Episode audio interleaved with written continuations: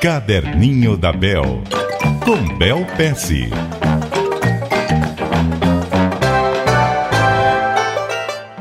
Muito bom dia para você, Bel. Bom dia, Milton, e bom dia, ouvintes. No fim da semana passada, nós conversávamos aqui sobre felicidade. Você chamava a atenção para a importância de nós anotarmos coisas que nos deixaram felizes durante o dia, até para a gente ter aquilo como um valor uhum. a partir daquele momento.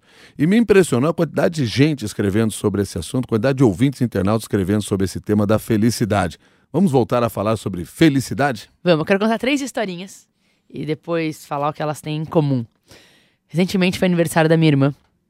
Minha irmã trabalha comigo e ela é a pessoa sempre mais animada quando tem aniversário de alguém e tal. Ela faz um bolo super bonitinho, ela escreve coisas nas paredes.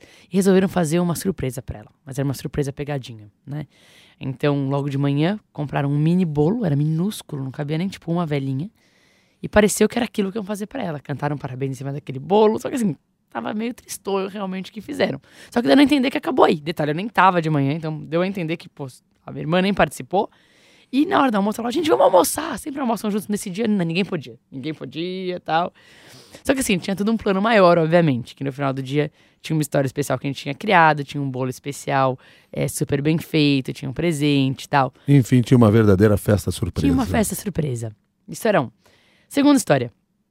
Eu fiquei num hotel recentemente, a gente não sabia aonde comer. Né? E o cara recomendou, ele falou: Nossa, tem um restaurante incrível que eu amo. Você reparava que ele amava, né? Ele estava resgatando felicidade enquanto ele contava aquilo. Ele falou: Nossa, mas pede a sobremesa também, porque é muito bom, não sei o quê. Fomos no restaurante, quando a gente voltou, a gente trouxe uma sobremesa para ele. E deu essa sobremesa para ele.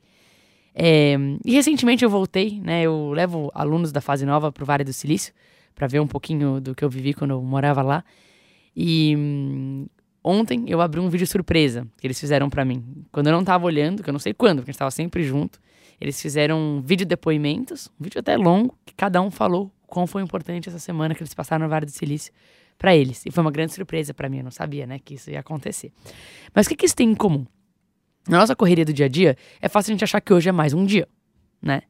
Mas a gente tem o poder de fazer com que esse dia seja especial para alguém né? Seja porque é o aniversário de alguém, seja porque acabou algum programa e você tem como mostrar o valor que esse programa teve, seja porque a pessoa foi lá e dividiu com ela alguma coisa que traz felicidade para ela, como um restaurante, e você consegue transformar isso numa, numa felicidade maior para ela, mesmo sem ela ter ido, ter ido no restaurante.